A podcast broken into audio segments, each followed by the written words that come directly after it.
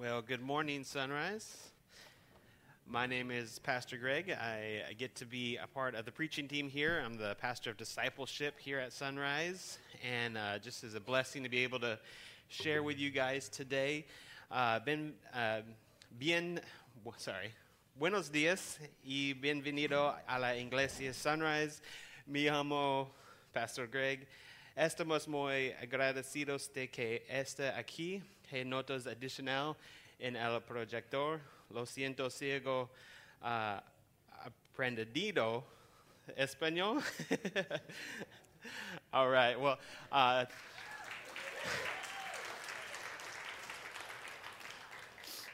gracias, Duolingo. Huh? Um,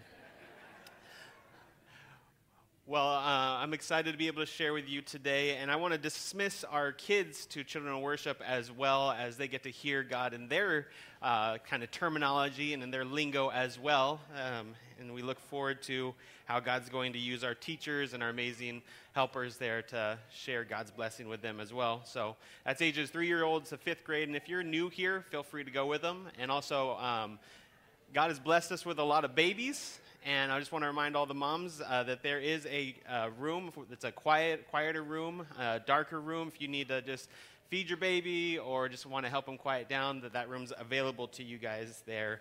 Um, and it is being live streamed there still, so you don't miss out on anything. So, just all the tools for you. Well, we will be in Ecclesiastes chapter 3, and uh, Pastor Russ got us started uh, last week with chapters 1 and 2. And uh, Ecclesiastes is one of the books of wisdom in the Old Testament. Uh, that's uh, the books of wisdom in the Old Testament would be Ecclesiastes, Proverbs, and the book of Job. Um, Ecclesiastes is a very interesting book in the sense that it's a it's somewhat of a downer. Um, it's kind of like one of those like ugh, kind of books. Um, and, you know, I always think of it this way if uh, Eeyore from Winnie the Pooh was going to write a book of the Bible, it would be Ecclesiastes. Uh, because it just asks a lot of questions like, what is the point of all of this? Why are we doing this? Is there any value to this? It's all going to go away anyways, right? And, and uh, it can sometimes feel like, why are we reading this? Why are we preaching on this? But yet, it's a book of wisdom. And so, what does that mean? How is this a book of wisdom? How is this supposed to help us to think different, to grow, and be uh, more like Jesus and God? How do we do that? Why is it kind of highlighted in that way? Well, I think the book of Ecclesiastes, a lot of ways you're going to see through the entire book, is holding up all the things that the world has to offer and says, is it worth it? Is this good enough? And so we're going to see that. Uh, but in particularly in chapter 3, uh, there's two main themes that you're going to see come through chapter 3. And that is the fact that uh, time keeps moving forward and death is coming for us all. So, really joyous things that we're going to be talking about this morning, right? I know, try to hold down your excitement. Um, but yeah, those two favorite topics of all people that we're all getting older and that we're all going to die at some point. So, uh, yeah, this is going to be great. Um, so, as uh, Jonathan uh, talked about earlier, the first uh, eight verses of Ecclesiastes uh, chapter 3 is actually a poem. It's a poem about time, and it's a poem about how things continue to move forward, and then there's seasons of life. And just to run through them, um, it says there's a time to be born and to die, to plant, to uproot, to kill, to heal, to tear down, to build, uh, weep, laugh, mourn, dance, uh, scatter, gather, embrace, and don't embrace, which I find funny. It's like embrace, and then there wasn't a better word for like get away from me, so don't embrace. Uh, search, give up, uh, keep, throw away, tear, mend, be silent, to speak, love, hate, war, and peace. And what the author is saying is there's a time for all of these things in our lives, that these things, these cycles of uh, the world of our existence keep moving forward. And then each one has its own season. And then after saying this, after reciting this poem, uh, we're going to read now Ecclesiastes chapter 3, verses 9 through 14. And so this is what the word of the Lord says for us. It says, What do workers gain from their toil? I have seen I, I have seen the burden God had laid on the human race. He has made everything beautiful in its time. He has also set eternity in the human heart, yet no one can fathom what God has done from beginning to end. I know what there I know that there is nothing better for people than to be happy and to do good while they live. That each of them may eat and drink and find satisfaction in their toil. This is the gift of God. I know that everything God does will endure forever. Nothing can be added to it, and nothing can take, be taken from it. God does it so that people will fear him. So, verses 9 and 10 there, the author is really highlighting this theme of Ecclesiastes. What's the point? You know things are just going to keep moving forward. You you try to make meaning out of these things you know the good times the bad times uh, peaceful times times when we're at war all these things either that's nationally or personally. What is the point of all this? What do we get from all of these toils? And as humans we don't get much. It doesn't matter if you live a successful life and you build it all up and you attain all this wealth, this beautiful home, all this stuff. You get all of those things or you get none of them. He's saying at some point, we all end up in the same spot. Time keeps moving forward, and yet he does highlight there are beautiful moments, and they can be celebrated as beautiful moments. But even those beautiful moments are fleeting. They don't last forever. Almost like a sunrise or a sunset in your day. You can look, and you can, you can admire it, but the day moves on. Either the rest of the day comes if it was sunrise, or the night comes if it was sunset. Time keeps pushing forward. And so those beautiful things can be celebrated and highlighted in their appropriate times, but things keep moving forward. They're, they're not eternal things, they're momentary things. But yeah, then he says something super interesting in verse 11 here. He says in the second half of verse 11, it says, He, God, has also set eternity in the human heart, yet no one can fathom what God has done from beginning to end. He has set eternity in the human heart. What does that mean? I think this is that drive, and we see this in all of human uh, uh, every human being on earth, every human that's ever lived has this desire, this feeling, this call in their heart that says there has to be more than just this. There has to be more to exist just surviving than just this food, than just this, uh, this job that I'm doing, than just this things, that, everything that I see around me. There has to be more. This is not just strictly a Christian thing, this is actually a human thing, and we see this in all different societies. We see this in all different ways, in fact. Some people think that they can find value and find meaning in all kinds of different things, whether that's success in their business or having a certain amount of dollars in their savings account, or this could be success in their, uh, their uh, certain hobby, a talent, a, a uh, instrument, or maybe this is uh, I, once I get to this level of academia, or maybe if I uh, can just firm up this relationship, if I could just get someone to love me, uh, and, and my life would have value, then things would be good. If I could just find my direction, oh, life would be great. And we think that those things, those, those earthly things, will give us eternal value, but then when we attain them, they don't. They leave us unfulfilled still. They still have that hunger inside of us for something more. And we can see, again, I said, we can see this in all different societies. In ancient societies, we see this as they built the pyramids, they looked to the stars to find their meaning, to find eternal value in those things. They build temples, they build all these things, trying to find out what will give them eternal value, eh, something that means something. It's that same wonder that we have today. As scientists continue to search out into the galaxy and try to make meaning out of how we all got here, it's that wonder, that awe that God has placed in us. And that hunger is a good thing. That hunger is a good thing that it's inside of us because it should cause us to then search for God. To search out, God, where are you in all of this? We all were made with a connection to God, for a connection for God. We were meant to be able to walk alongside, to have conversations with the eternal God. And so the fact that if you don't have that in your life, you're going to feel like something's missing. And that is a holy and good thing. So instead of just being okay with just this momentary stuff, God, the author here says, we all have the des- desire for something eternal to be connected to our lives. Maybe we can't understand it fully, what God has done from the beginning to the end, but we know that there's something that's supposed to be a part of us, connected to that God who is eternal.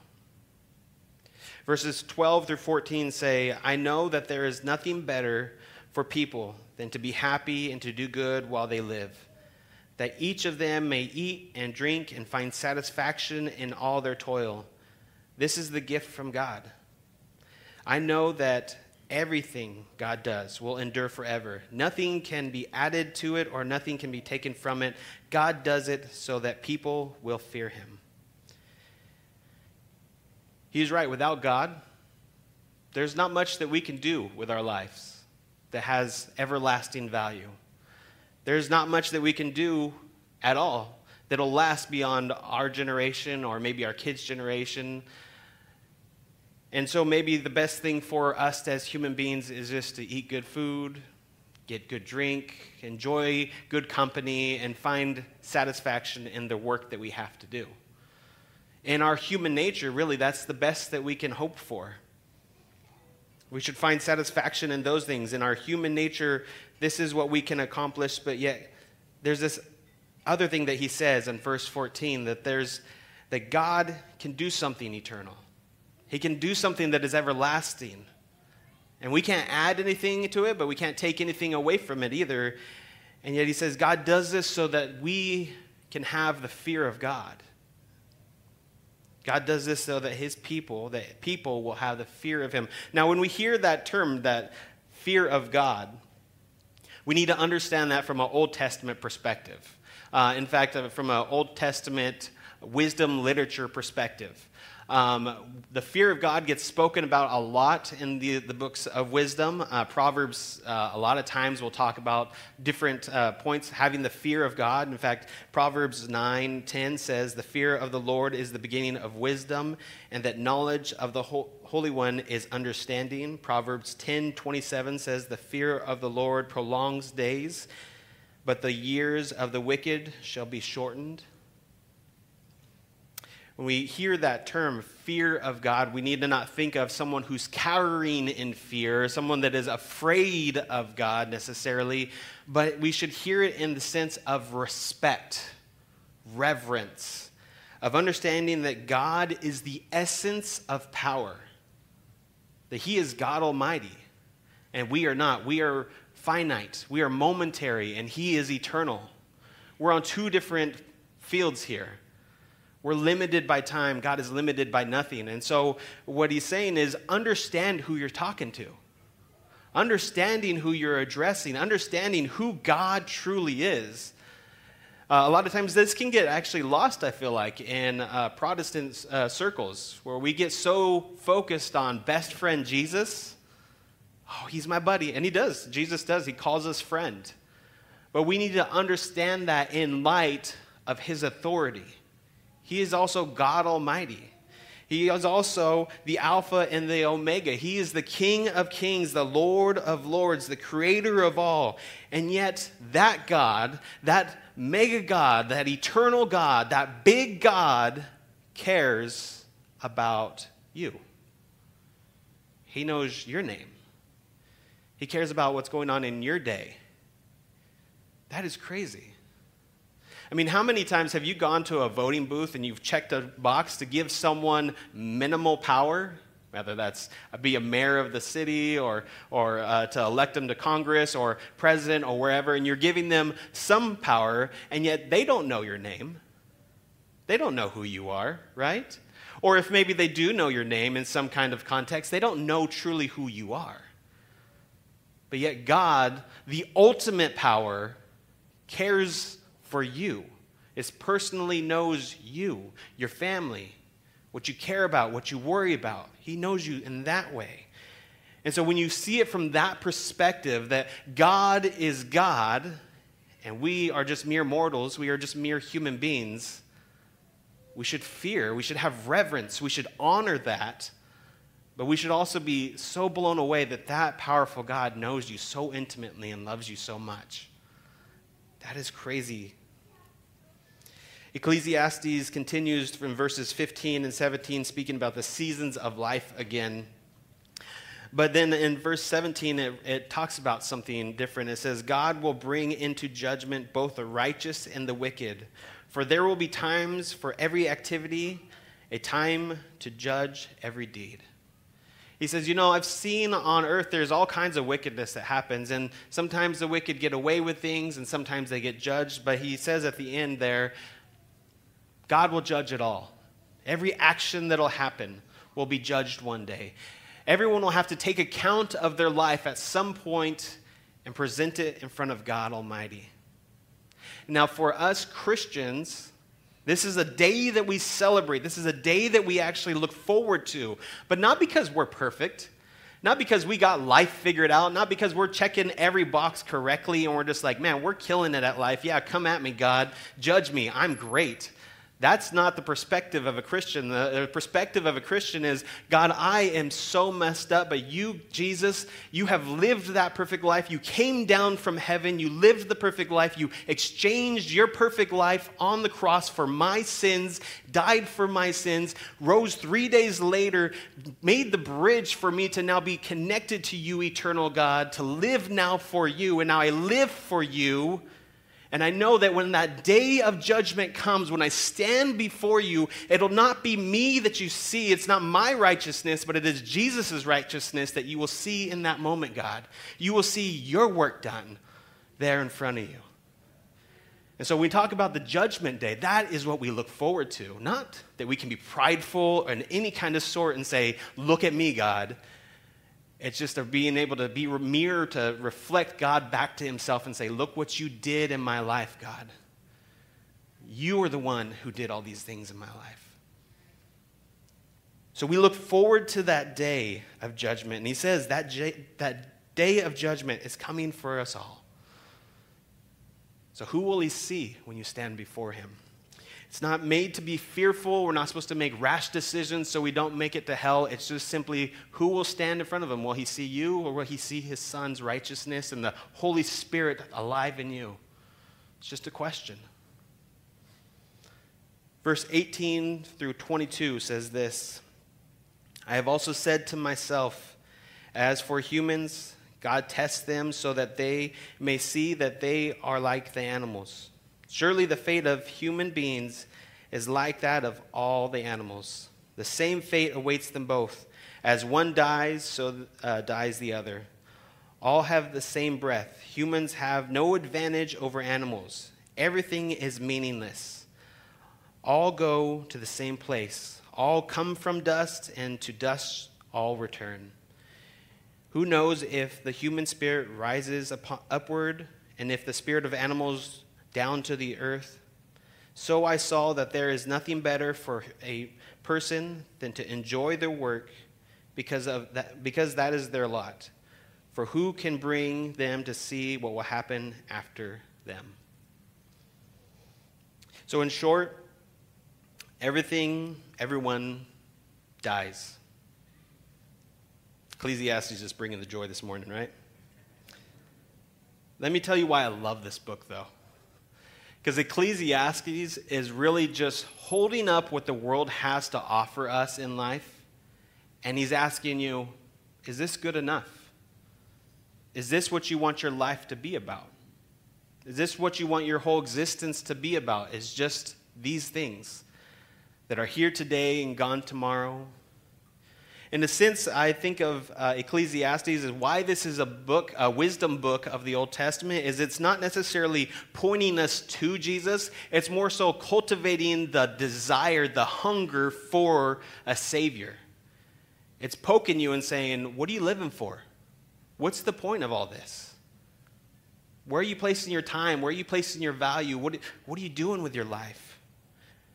Ecclesiastes, in some sense, is almost like a uh, philosophy class where it's asking you to justify your life a bit.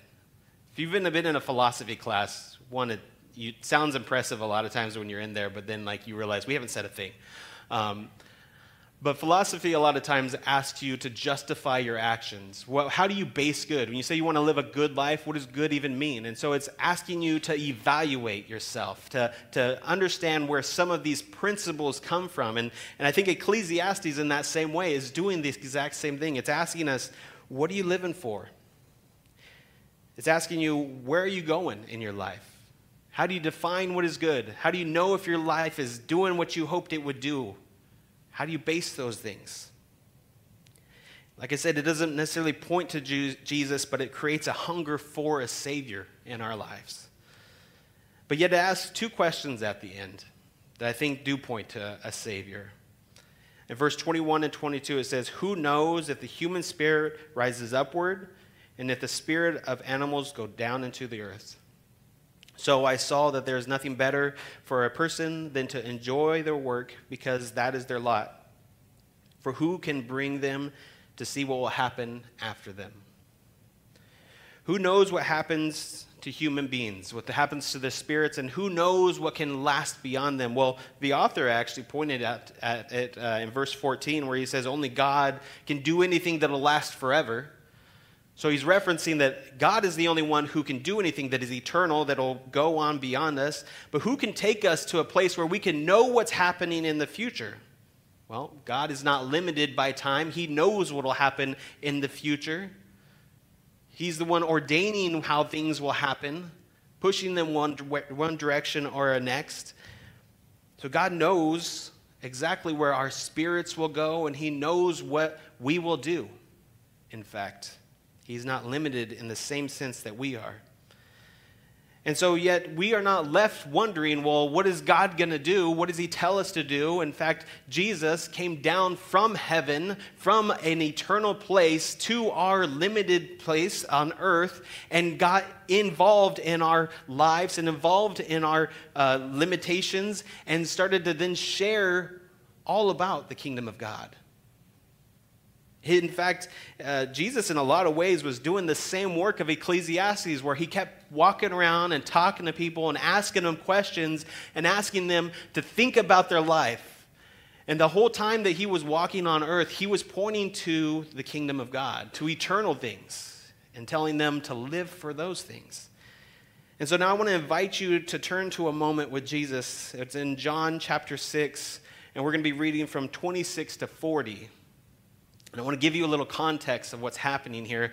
This is uh, Jesus is out doing ministry, and basically he has this massive following right now. He has a megachurch following him, uh, about 5,000 men strong, still with women and children. So this is a very big crowd following him. And so he goes and he, he feeds them all, and he does this miracle in front of them. And then at the, the at nighttime, as everyone settles down, he and his disciples leave they take off across the way to go minister to another place. He wasn't going to just settle in one spot and build up a, a, a home there. He was there to share the gospel all around. And so he leaves. And then after that, the crowd wakes up and notices, hey, Jesus isn't here. And so they take off to go find him. And so they go to him. They say, Jesus, why'd you leave us? And this is his answer. Jesus answered in verse 26. It says, Very truly I tell you, you are looking for me not because you saw the signs I performed, but because you ate the loaves and had your fill. Do not work for food that spoils, but for the food that endures to eternal life, which the Son of Man will give you. For on him God the Father has placed his seal of approval. Interesting that Jesus flat out says, hey, don't just live for food. Don't settle for just these things that are here on our, our earth. Don't, don't just live for this moment. Search for eternal food, search for something greater than that. Jesus again kind of pokes that true hunger that God has placed in every human and says, in our hearts and our minds, there's more. There's eternal hunger there for you. Search for that. So he continues. Then they asked, the crowd asked, what must we do? uh, what must we do to do the work God requires? Jesus answered, The work of God is this, to believe in the one he has sent. So they asked him, What signs then will you give that we may see and believe you? What will you do? Our ancestors ate uh, the manna in the wilderness. As it is written, He gave them the bread from heaven to eat. Jesus said to them, Very truly I tell you, it is not Moses who has given you the bread from heaven, but it is my Father who has given you the true bread from heaven. For the bread of God is the bread that comes down from heaven and gives life to the world. Sir, they said, always give us this bread. Then Jesus declared, I am the bread of life. Whoever comes to me will never go hungry, and whoever believes in me will never be thirsty. For as I told you, you have seen me, and still you do not believe. All those the Father gives me will come to me, and whoever comes to me, I will never drive away. For I have come down from heaven not to do my will, but to do the will of him who has sent me. And this is the will of him who has sent me that I shall lose none of all those he has given me. He has raised them up, or he, he raises them up on the last day.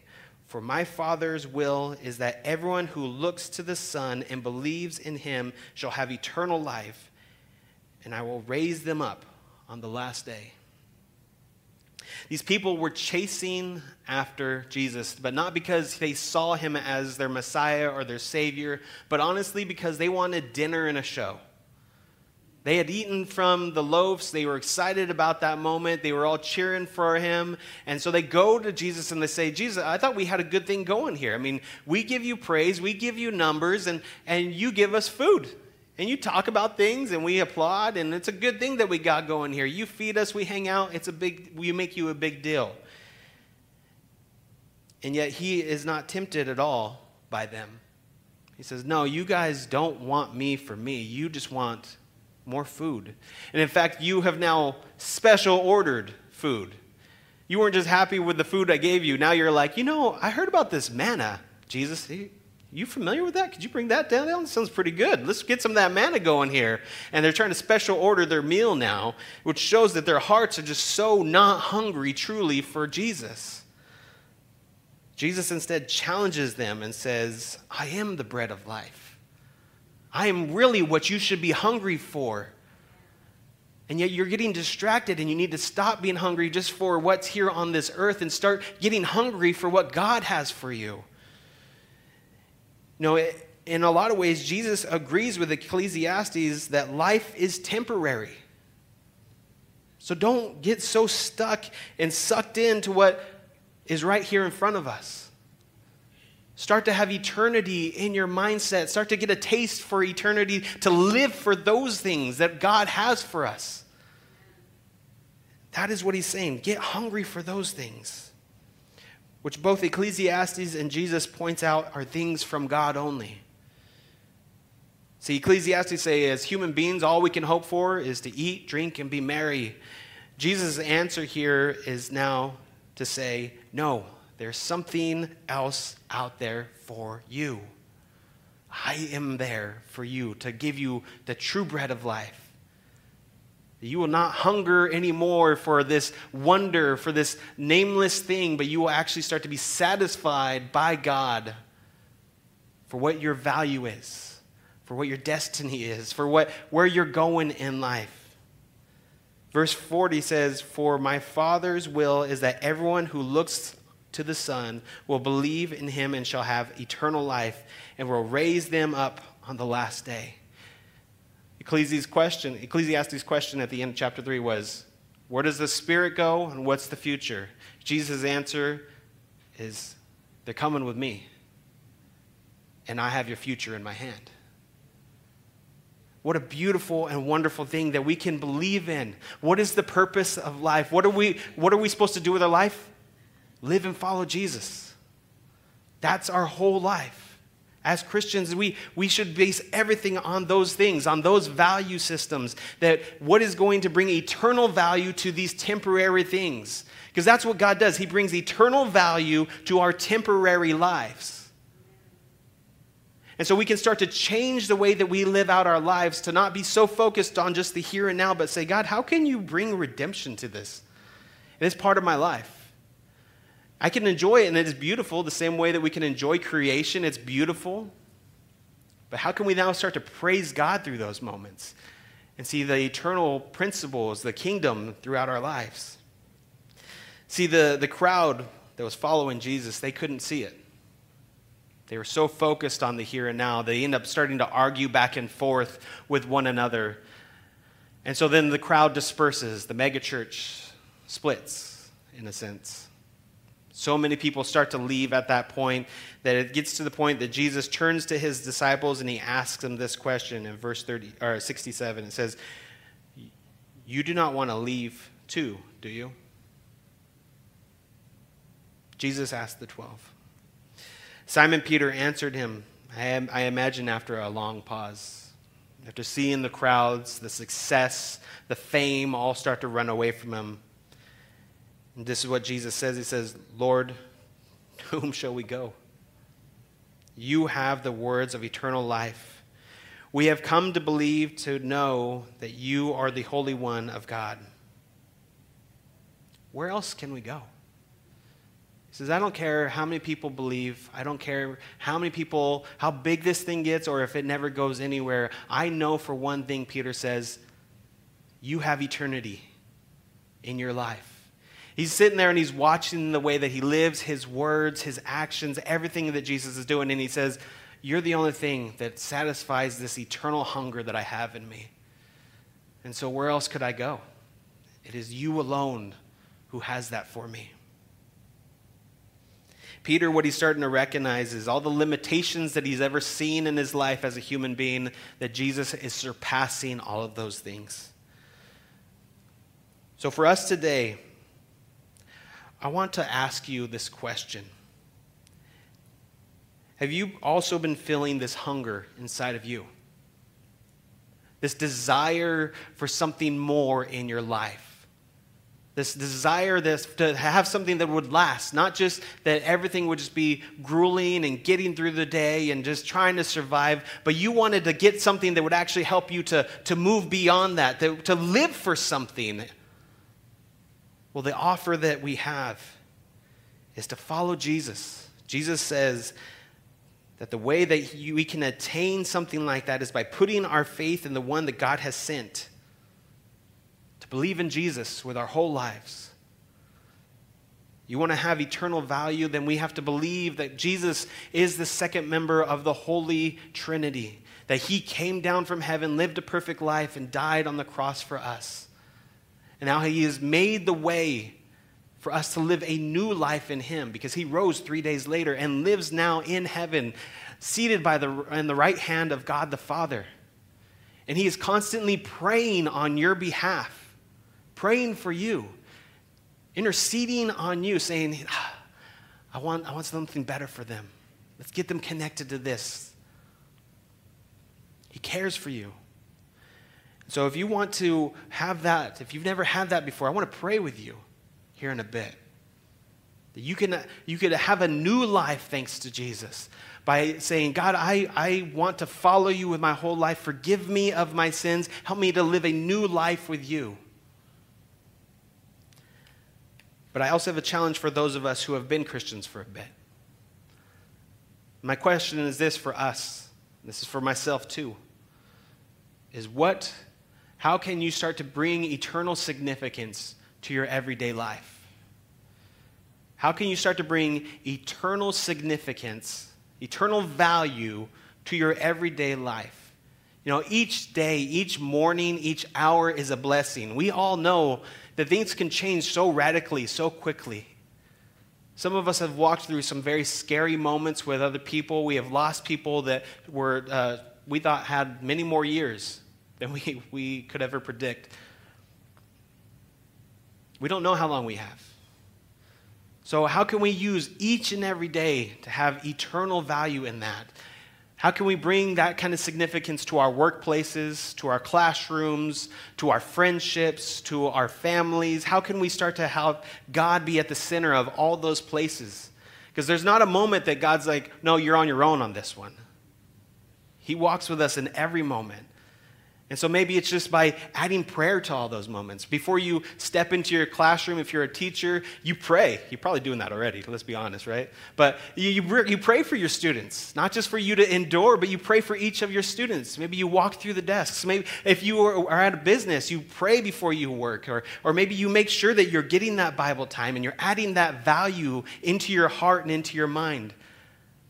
Maybe you're reaching out to someone who you just kind of have friction with sometimes and you say, I'm going to choose to love this person, what's that place that the Holy Spirit right now is starting to put in your heart and your mind? How are you supposed to step into that to bring eternal value to your everyday life? That is my question and my challenge for us today. So, will you guys pray for me? Or pray, you can do both actually. You pray with me and then you can pray for me. Always appreciate that. So, but let's pray. God, we thank you so much that you don't just leave us to the side. God, even though really our lives are but a blip in the universe, and yet you are involved our whole time. There's not a second that goes by that you're not present and around us and working in us. God, I pray that you would help us to start to be more aware of your presence in our life. And, and thank you so much for his Ecclesiastes that really holds up our lives and asks, What are you living for? What's good? God, I pray anyone here today that is not walking with you currently, God, that they might call out to you and say, God, forgive me of my sins. Help me to live a new life in you. Help transform me from the inside out that I can live today differently than yesterday, that, that my sins and my past does not define me, but I can live new in you. Transform me from the inside out.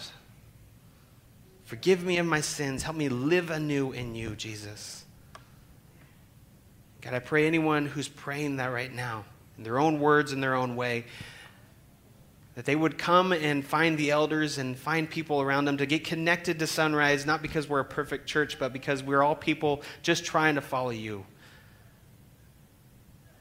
God, I pray that as we continue to think about this question of how we can allow you to, to into more of our life and to, to bring eternal value to our mundane lives, God, that we would step up into those challenges, to not back away, not to, not to try to hang on to these other things, these worldly things, these momentary things, but we can truly hand them over to you and live a new life in you, God. To your name we pray, Jesus. Amen. Stand.